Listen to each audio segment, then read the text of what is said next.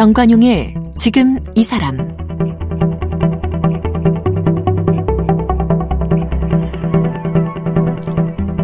여러분 안녕하십니까? 정관용입니다. 우리나라에서 코로나로 첫 사망자 발생한 게 지난해 2월 20일인데요. 그런데 여러분 아시다시피 코로나로 세상을 떠나면 장례식도 못하고 이별해야 한다지 않습니까? 애도조차 하지 못한 유가족들의 그 슬픔, 상실감, 그 가슴에 한으로 지금 남고 있는 거죠. 그런데요, 여러분 잘 아시는 배우 이광기 씨가 12년 전에 전염병으로 아들을 잃었답니다. 그래서 아주 힘든 시기를 보냈는데 그 괴로운 나날들을 이 나눔 활동 또 기부 활동을 통해서 극복해냈고요. 그 이야기들을 담아서 얼마 전에 내가 흘린 눈물은 꽃이 되었다 이런 책을 펴냈네요. 네, 배우 이광기 씨 오늘 만나보겠습니다.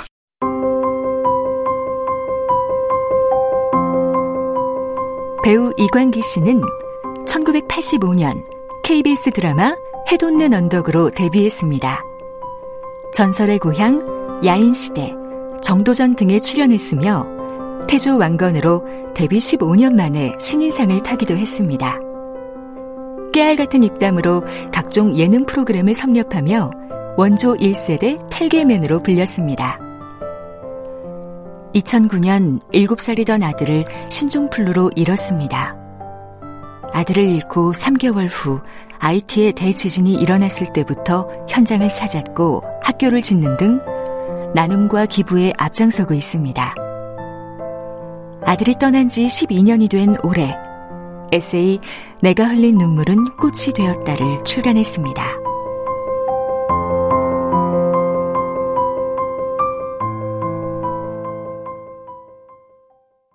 어서 오십시오. 아, 네. 안녕하세요. 네. 아니, 12년 전에 아들? 네네. 몇 살 때 아들? 그때 이제 7살 때였어요. 어. 우리 아들이 7살. 그것도 99년. 그때가 그럼 신종플루? 네, 2009년도. 네, 신종플루. 신종플루는 뭐 그냥 그 타미플루인가 해서 다 없어졌잖아요. 이제 그때 타미플루가 처방약이 나오고 나서 그리고 나서 이거를 이제 처방을 나누기 바로 직전이었던 것 같아요. 그때 중간 정도쯤에 네, 열감이 좀 있어서 병원을 가는데 갑자기 좀 급성으로 어이구. 좀 나빠진 거예요. 네, 그래서 이제 응급실에 들어가서 또 새벽에 좀 힘든 상황을 겪다가 응급조치를 하고 저런. 네, 그리고 나서 11월 8일 날 토요일 날 7일 날 병원에 들어가서 너무나도 갑작스럽게 우리 아이가 가족 곁을 좀 떠났죠. 아이고. 너무 힘들었었어요. 예, 힘들고 왜 하필이면 왜 내 아이가. 아, 그러니까요. 내 아이가. 뭐 그러면서 하루하루를 이제 아이고. 시간을 보내고 있었죠. 저도 지금 좀 의아한 게 지금 코로나는 뭐 워낙 사망자도 많이 나오고 하고 네. 또 얼마 전 또 메르스 이것도 좀 굉장히 뭐 치명률 높았었고 그런데 네. 신종플루는 그걸로 사망한 사람이 있었나 싶을 있었죠. 정도. 있었죠. 네, 있었는데 그런 많지는 않았었어요. 그러니까요. 네. 뇌리에서 신종플루 그건 뭐 별거 아닌 거 아니야 이렇게 생각했는데 아 그런 일이 있었군요. 네, 그래서. 좀 더욱더 제가 좀 왜 하필이면 그 그러게. 사망자 가운데 우리 아이가 선택이 됐는지에 대한 내 스스로에 대한 어떤 죄책감도 들고 또 하늘에 대한 원망도 좀 많았고 좀 그런 것들이 망갑이 교차했었던 시기였죠. 갑작스럽게 된 거 보면은 뭐라고 그래야 돼요? 그 원인이 뭐예요? 그러니까 그 원인이 이제 결국 이제 폐혈증이죠. 판명은 그때만 해도 우리가 이제 감염병에 대한 어떤 병원도 마찬가지고 우리가 사실 어떤 정확한 그 뭐 연구 같은 게 없었었잖아요. 예. 그래서 신종플루 이후로 뭐 메르스서부터 시작했고 그러면서 감염병들이 조금씩 늘어나면서 예. 전염력도 더 강해지기 시작했잖아요. 네. 이제 그런 것들이 그 당시만 해도 사실 신종플루가 발병이 됐을 때만 해도 남의 일처럼 생각을 했죠. 그리고 아 저런 것도 있구나라고만 생각을 했지. 그때는 또 전염력이 또 그 정도로 우리가 마스크를 쓸 정도의 전염력이 있진 않았었거든요. 그 상황이 아니었어요. 네, 맞아요. 네. 참. 그 요즘 코로나 상황을 바라보는 심정이 다른 사람보다 좀 남다르실 것 같아요. 그러면. 아무래도 그 방역 수칙에 대해서 저는 더 철저해지죠. 그렇죠. 그리고 웬만하면 사람들 좀 만나지도 않고 그리고 또 지금 또 뒤늦게 또 하늘에서 저에게 또 가족에게 또 아들을 또 선물을 주셔갖고 이제 그 아이가 지금 이제 10살이 됐어요. 예. 그래서 제일 불안했던 시기가 이제 이 아이가 이제 7살 될 때. 아이고. 그 악몽이 자꾸 트라우마가 생기는 거예요. 네. 7살 잘 넘기겠지? 넘기겠지? 근데 이 걱정을 우리 태어난 이 아이도 교감을 했나 봐요. 느껴요? 예. 이 아이가. 자기 이야기를. 예. 성을 알아요. 제가 그렇지. 항상 그 추모공원에 데리고 갔거든요. 형이야. 그러면 어떨 때 뭐 형 보고 싶어. 뭐 이런 얘기를 하다가 얘가 그런 얘기를 하더라고요. 자기 생일이 또 마침 1월 12일이었어요. 이 아이 생일이요. 1월 12일이 어떤 의미죠? 1월 12일이 사실 IT 지진 난 날이었어요. 아. 예. 또 어떻게 또 그 아이가 그때 또 태어난 거예요. 2주기 때. 예. 근데 이 생일이 지나고 나서 우리 준서가 잠자기 전에 딱 그러나 아빠 나 이제 7살 넘었어. 딱 그러더라고. 이제 걱정 그 안 해도 돼. 막내가 준서군요. 네. 걱정 안 해도 돼. 딱 그러는데 좀 울컥하더라고요. 네. 내가 말은 안 했지만 은연중에 이 아이한테 네. 걱정하는 모습이 이 아이한테는 비춰졌었나 봐요. 네. 그래서 엄마 아빠. 이른 아이의 위가 있죠. 누나가 있죠. 네. 그러니까 3남매를 두신 건데. 그렇죠. 가운데 아이를 먼저 보내신 거고. 네. 12년 전 그 일 뭐 하루하루가 생생하죠? 아니, 저야 뭐 잊을 수가 없죠. 그럼 여쭤봐도 됩니까? 네? 그때 어땠는지 여쭤봐도 돼요? 그때요? 어떤 걸 말씀을 드릴까요? 아니, 그냥 뭐 저도 구체적으로 물어보기가 뭐해서. 네. 그냥 그때는요. 그냥 모든 게 그냥, 그냥 원망이었어요. 일단, 그냥 뭐, 그냥 다 미안했죠. 네. 애기 엄마도 힘들어하고 우리 가족들도 힘들고 그래서 우리 가족이 걱정이 돼서 이제 우리 장인 장모님이 아예 저희 집에 오셔서 사셨어요. 우리 다른 생각할까 봐. 또 심지어 우리 아내도 그런 생각을 했었고 뭐 저 또한 장례시장에 들어와서 그냥 애한테 너무 미안해서 내가 조금만 더 신경 썼으면 내가 더 큰 병원을 갔었으면 이 아이를 살리지 않았을까 하는 그런 그 미안함 그런 것들이 이렇게 막 교차가 되더라고요. 네? 그래도 큰 아이가 있는데 기분 내셨어야지, 그죠? 그렇죠. 네, 그래서 장례식장 딱 돌아왔는데 제가 이제 입술을 꽉 물고 제가 울고 싶어도 안 울었었어요. 왜냐하면 장례식장 마치고 집에 딱 들어왔는데. 너무 급하게 병원을 가다 보니까 우리 아이가 입었던 잠옷 그리고 우리 아이가 갖고 놀던 장난감 그런 것들이 고스란히 있는 거예요. 집에. 그 흔적이. 그냥 문 열고 아빠 나 왔어라고 할 정도의 그런 느낌이 있는 그걸 보는 순간 우리 애기 엄마가 주저앉고 오열을 하고 그리고 우리 석규의 누나인 우리 연지 같은 경우는 그 모습을 바라보면서 그냥 영원히 나가 있더라고요. 넋이 나가 있더라고요. 근데 그 모습을 보면서 나도 울고 싶은데 야 나까지 울면 정말 무너지겠구나. 근데 울고 싶어도 참다가 결국은 모든가 잠든 후에 저 혼자 새벽에 이제 베란다 가서 제가 하염없이 울었죠. 네, 이제 그때 그러면서 제가 이제 하늘과 혼자 제가 주거니 받거니 제가 뭐 말을 하고 있더라고요. 예. 자. 그렇게 흘리신 눈물이 이제 꽃이 된 이야기. 네. 그 이야기 합시다. 네. 그 일이 있기 전부터 무슨 봉사활동, 기부 이런 걸 많이 하셨었어요? 아, 그전에는 전혀 없었죠. 네, 전혀 없었고, 뭐 기부랄 생각, 왜냐면 저는 오랜 무명 생활을 하다 보니까 제가 일단 가진 게 없었어요. 항상 인생이 마이너스 인생이었어요.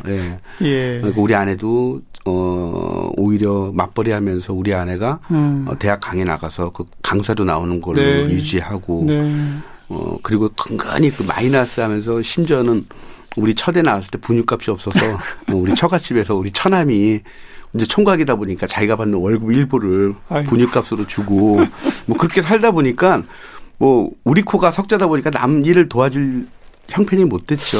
그런데 그 아들의 사망 보험금을 전액 기부하셨다면서요? 네. 도저히 쓸 수가 없었어요. 쓸 수가 없었다. 네. 그리고 그 통장만 바라보면 우리 애기 엄마가 한없이 눈물을 흘리는 거예요. 어디다 기부하셨어요? 2010년 해가 바뀌었죠. 우리 아이가 2009년 11월 8일 날 하늘나라로 가고 그리고 2010년 1월 10일 날 아이티에 대진이 일어나면서 그 지진이 막 기존에는 방송까지 다 하고 특별 방송. 왜냐하면 그때만 해도 그렇게 전 세계 대지진이 없을 때였거든요. 예. 그러니까 세상이 놀라는 거죠. 그리고 그 IT가 워낙 열악한 국가라 네.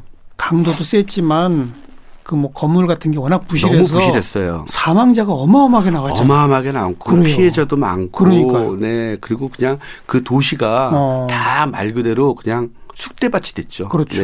네. 그런 상황에서 텔레비에는 눈물 흘리고 울고 죽어가는 모습들 보는데 저희는 우리도 힘들어 죽겠는데 그 모습을 바라보는 우리 아내와 저는 우리 아내가 여보 텔레비 꺼. 그렇죠. 그리고 뭐 나눔 방송 같은 거 하면 아이들 불쌍한 아이들 하면 여보 텔레비 꺼. 그 텔레비 틀어서 슬프고 괴롭고 누가 아프고 죽어가고 막 그런 거 모습 보면 우리 아이프는 그냥 저도 그렇고 보기가 싫은 거예요. 그렇죠. 그런데도 그때는 또 IT의 그 대지진 때문에 지면이고 뭐 어딜 틀어도 인터넷 틀어도 다 일면이 하루 종일 그냥 IT 얘기만 하는 거예요. 에이. 그리고 뭐 헐리우드에서도 뭐 IT 돕는 기부운동 전 세계가 다 IT로 기부한다 막 그런 얘기하니까 너무 힘든 거예요. 근데 우리 아이 또 통장을 보면 또 하염없이 눈물 나고 그래서 방법을 제가 아내한테 그랬죠. 여보 우리 이 돈을 석규가 7살 살면서 세상에 처음이자 마지막으로 좋은 일 한번 하자. 이 아이 이름으로. 기부를 하자. 그러니까 우리 아내도 그래 이거 도저히 못 쓸 것 같아. 그걸 IT 돕기에다. 네. 그래서 IT 돕기를 해야 되는데 예. 방법을 모르겠더라고요. 예, 예. 어디다가 어떻게 내가 기부를 해야 될지도 모르겠고 그렇다고 뭐 ARS로 이걸 하는 것도 아니고 뭐 몇만 원도 아니고. 아, 그렇죠. 네, 그래서 마침 그때 얼마 전서부터 우리 석규가 그러고 나서 3개월 동안을 계속 꾸준하게 정혜리 선배님이 저희한테 문자로 어떤 메시지들을 계속 보내주셨어요. 배우 정혜리 씨. 네. 위로의 메시지들을. 그분은 오래전부터 그런 단체 활동하잖아요. 많이 하셨죠. 네. 그래서 이 선배님한테 물어보면 도움을 받을 수 있겠구나. 그래서 연결해 주신 거예요. 네. 그런데 그렇게 기부만 한 게 아니라 네. IT를 직접 가셨다면서. 이제 그 기부를 하고 나니까 네. 전화가 왔어요. 너무 고맙습니다. 이거 어떻게 보면 금액도 금액이지만 이거는 누가 기부한 것보다 더 귀한 이광기 씨 석규의 보험금으로 기부한 건 너무나 감사한데 지금 IT 상황이 너무 열악하고 너무 안 좋아서 저희가 기부 모금을 하고 있는데 이게 조금 그래도 허락만 해 주신다면 보도자료 한 번만 나간다 그러면 우리 이광기 씨의 이 씨앗이 30배가 되고 그렇죠. 그리고 몇백 배가 될 수 있을 것 같다는 얘기를 해주는 거예요. 총매제가 될 수 있죠. 근데 그 얘기를 들으니까 그때까지만 해도 네. 우리 마음속엔 우리 그냥 시들어가고 죽어가는 가정이었어요. 야, 우리 어떻게 살지? 세상에 어떻게 나와 살지? 얼굴은 알려져 있고 예. 그리고 나가면 내 앞에서는 아무 말 못하다가 우리 아내랑 걸어가다가 우리 아내가 조금 뒤쳐져 걸어오면 나를 지나가고 그리고 내가 지나간 뒤에 이광기 아들 얼마 전에 죽었잖아. 그렇지. 근데 그거 우리 아이프는 듣죠. 그걸 또 듣는 거예요. 그럼 또 거기서부터 또 갑자기 또 눈물이 그러니까 어딜 돌아다니지도 못하는 거예요. 야. 그런데 그 기부가 뭔가 희망의 씨앗이 될 수 네. 있다. 예, 그 얘기를 듣는 순간 기운이 나네요. 제가 갑자기 나 아직 죽지 않았나? 내가 누군가를 아직도 도울 수 있나? 그렇죠. 그런 마음이 들더라고요. 그래서 제가 만약에 그렇게 도움이 되신다 그러면 그렇게 하세요. 네. 근데 기사가 나가고 보도가 어마어마하게 나갔을 거 아니에요? 그렇죠. 이제 그걸 보신 이제 KBS 사랑의 리퀘스트 담당 PD님이 전화가 오신 거예요. 가보자, IT야. 예. 네, 저희가 지금 특별 모금 생방송을 준비 중인데, 야, 우리 이광기 씨 함께 가주면 너무 좋겠습니다. 근데 사실 그 예전에도 제가 예전에 바쁠 때는 고정 프로그램을 한 6개에서 7개를 냈었어요. 예. 일주일이 풀이에요. 예. 근데 그때도 사랑의 리퀘스트 나눔 방송에서 연락 오면 제가 이제 매니저들이 알아서 이제 커트를 시켰죠. 네. 이건 말 그대로 봉사니까. 봉사 일주일 비우면 그 일주일 동안의 스케줄이 소화가 되고 그 스케줄은 결국 회사하고 어떤 게 매출로 이어지니까 그렇죠. 엄두를 못 내는 거죠. 근데 저한테 개인적으로 연락 와서 저는 그거를 옛날 같았으면 저도 거절했을 거예요. 근데 저도 모르게 그럼 제가 한번 기도 좀 해보겠습니다. 저도 모르게 그냥 기도해보겠다는 얘기가 나오더라고요. 근데 하고 나서도 제가 항상 그때마다 종교의 힘으로 제가 버티고 있었거든요. 우리 아내하고 제가요. 근데 그때 이제 기도를 하면서 저를 자꾸 이렇게 IT를 자꾸 바라보게끔 해주시더라고요. 그래서 가셨죠? 우리 와이프는 반대를 했어요. 근데 분명히 내 발걸음과 내 방향을 자꾸 굴러 틀어주는 거 보면 우리가 모르는 놀라운 것들이 있지 않을까? 그래서 가보자. 딱 가봤더니 정말 아비규환이고요. 가는 길도 너무 멀고 뉴욕을 통해서 뉴욕에서 한 3시간, 4시간 정도 기다렸다가 다시 IT 공항이 폐쇄가 되니까 도미니카 공항으로 넘어가서 도미니카 공항에 내려서 육로로 도미니카 국경을 지나서 IT로 그 국도로 무너진 다리서부터 해갖고 또 돌아서 그 수도까지 도착을 했죠. 갔더니만 모든 사람들이 여진 때문에 집 아내를 건물 안에 못 들어가는 거예요. 예, 그리고 아직도 복구가 안 돼서 거기에는 전 세계에서 온 UN 그리고 뭐 수해 복구하는 NGO들 그리고 저기 중국 UN서부터 시작해 일본 UN서, 프랑스 UN UN군들이 다 모인 거예요. 복구하기 위해서. 거의 전쟁터나 마찬가지죠. 그리고 어느 지역을 가면 이상한 냄새가 나. 그럼 그거는 아직도 복구가 안 돼서 땅속에 아직도 사람들의 시신들이 있는 거죠. 예. 그리고 밤만 되면 저기에서 총소리가 나고. 왜냐면 그 감옥이 무너져서 감옥 수감했던 수감수들이 다 탈출해갖고 자기가 거기가 다 지역이 주변이 다 우범지대가 돼버린 거예요. 치안도 엉망이고. 참. 그런 와중 속에서 참 어렵게 봉사활동을 하면서 제가 한 고아원을 방문하게 됩니다. 근데 그 고아원을 방문하는데 한 30명의 아이들, 여러 명의 아이들이 앉아서 내가 누군가를 얘기를 해야 될 것 같고 그래서 나는 아예 한국에서 왔다. 근데 나는 너희들을 만나러 왔는데 나는 너희와 똑같이 너희 부모님이 이곳에 없는 것처럼 내 아이가 얼마 전에 자기 얘기를 했군요. 저 얘기를 했죠. 왜냐면 공감이 돼야 되니까. 네. 그 아이들도 고아들이니까. 그 아이들이 그러면 더 마음이 금방 통하겠죠. 네. 그래서 이 티셔츠는 우리 아이가 나를 그린 그림인데 내가 너희를 선물 주려고 가져왔어. 아이 그린 그림으로 티셔츠를 만들어서 일부러. 네. 그래서 제가 거기다가 러브 앤 블레스 사랑과 축복을. 네. 그래서 한 200장을 가져가고 그리고 우리 석규가 입었던 옷들을 다 가져갔어요. 네. 왜냐하면 그거 우리가 갖고 있어봤자 맨날 울기만 하는 거예요. 그래서 우리에게는 슬픔이지만 그들한테는 기쁨이고 선물이잖아요. 그래서 그걸 이민 가방 한 2개를 갖고 간 거예요. 근데 가면서도 여정이 아주 쉽진 않았어요. 그랬겠죠. 아까 비행기도 여러 번 타고 또 거기에 비행기 또 기내 들어가면 아무래도 20km 넘으면 안 되니까 또 그러면 또 스태프들한테 나눴다가 나누고 그래서. 근데 그렇게 갔다 오시니까. 네. 그 이전에는 거의 이제 시들어가던 이렇게 표현하셨잖아요. 아까. 네. 달라졌어요? 본인 스스로가? 저는 그때 깜짝 놀라운 경험을 했어요. 거기서 한 그 고아원에서 다른 아이들은 내가 이런 얘기를 하는데 제가 얘기한다고 통하지 않는 거예요. 그냥 그 아이들은 내가 가져온 선물이 좋고 내가 가져온 먹거리가 좋은 거예요. 근데 한 아이가 유독 눈에서 보석처럼 빛이 반짝반짝 나는 거예요. 쟤는 왜 이렇게 눈에서 빛이 나지? 딱 갔더니만 이 검은색 피부를 가지고 있으니까 이 눈망울에 눈물이 맺혀 있는 거예요. 그러니까 반짝반짝 이 아이가 나랑 뭔가 교감이 통했네. 공감하는구나. 그래 이름이 뭐니? 그러니까 세손이라고 그러고 나이가 몇 살이야? 그러니까 8살이래요. 딱 나이도 같네. 나이도 똑같은 거예요. 그러니까 갑자기 제가 심장이 뛰기 시작하더라고요. 근데 저의 트라우마가 뭐였냐면 우리 아이와 동갑내기 남자아이들 그리고 초등학교 앞을 지나가면 제가 숨을 못 쉬었어요. 그래서 제가 일부러 돌아가고 그랬거든요. 근데 그 아이가 8살인 거예요. 근데 내가 해줄 수 있는 게 아무것도 없잖아요. 내 아들 같은 아이인데 안아줄 수밖에 없어요. 내가 이리 와 쐈어. 그래서 내가 이렇게 슬쩍 끌어당겼는데 이 아이가 저를 가슴을 꽉 끼얹는 거예요. 그리고 맺혔던 눈망울을 터뜨리면서 내 가슴에다 묻고 울기 시작하는 거예요. 그러니까 제 마음이 어떻겠어요. 그러니까 저도 그냥 저도 모르게 막 눈물이 주르르 흐르더라고요. 공감하면서 이광기 씨를 위로한 거네요. 예. 그냥 그 안아준 게 저에게 큰 위로가 됐죠.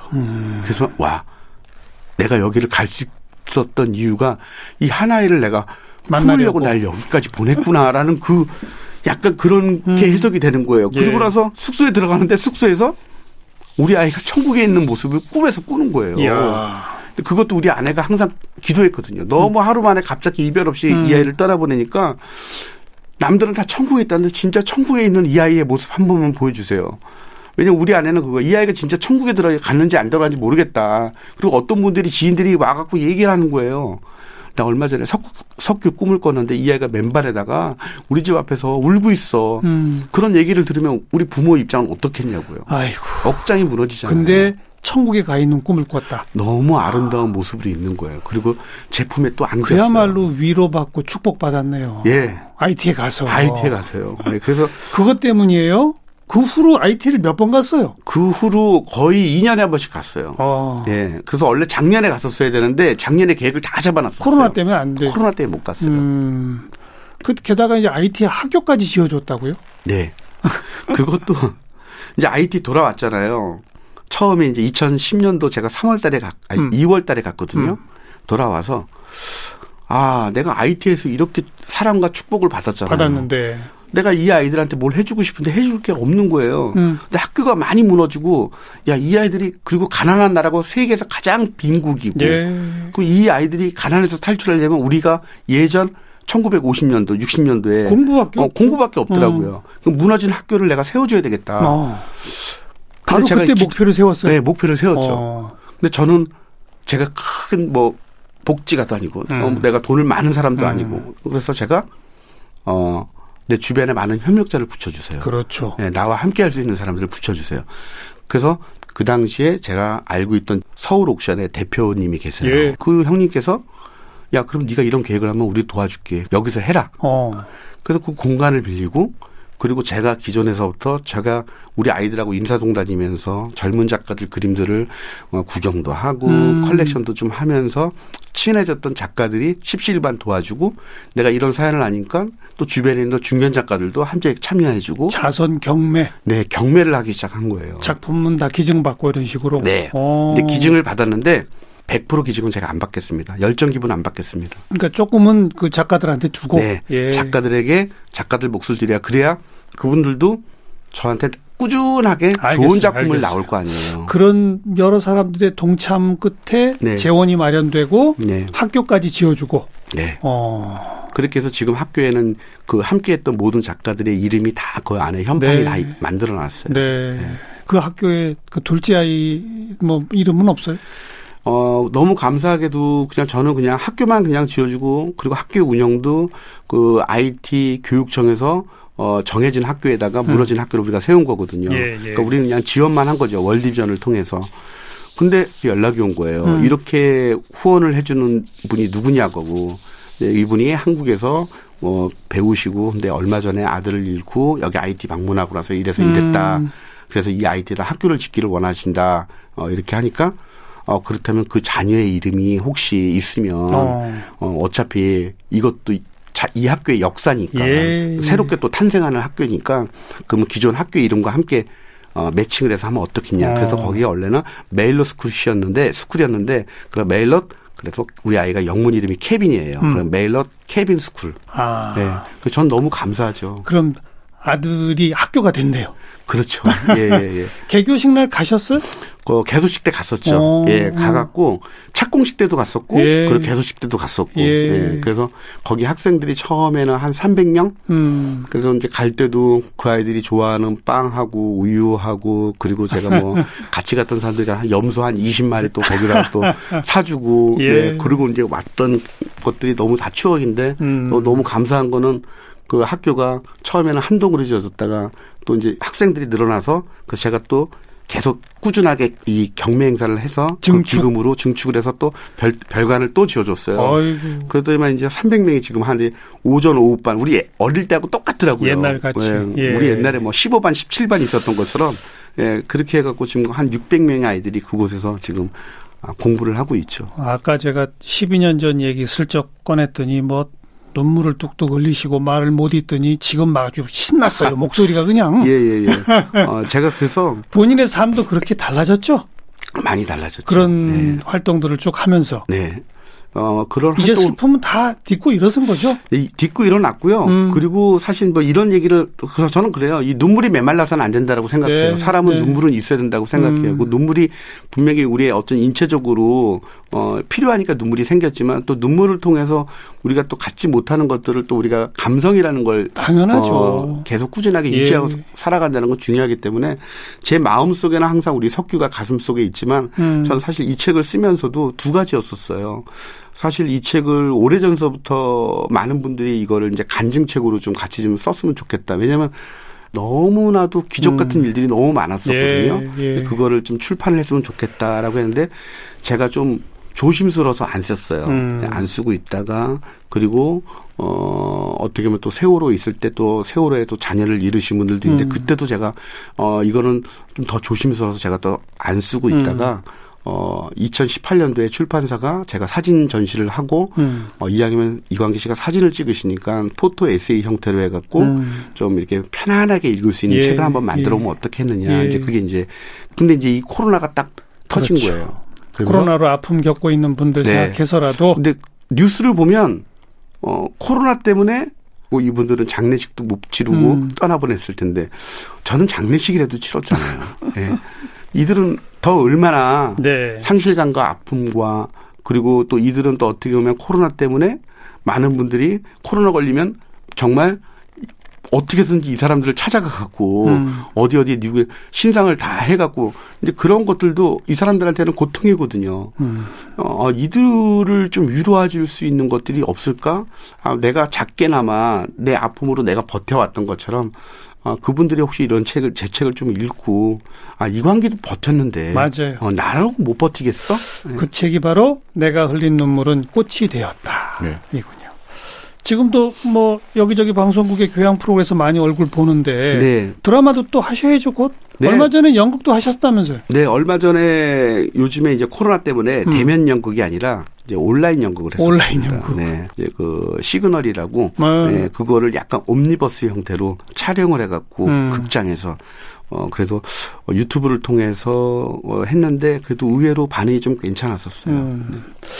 꾸준히 이렇게 좋은 자선과 기부 활동 이어가시고 연기로도 또 우리 뭐 시청자들 앞에 계속 모습 보여주시길 바라고요. 네.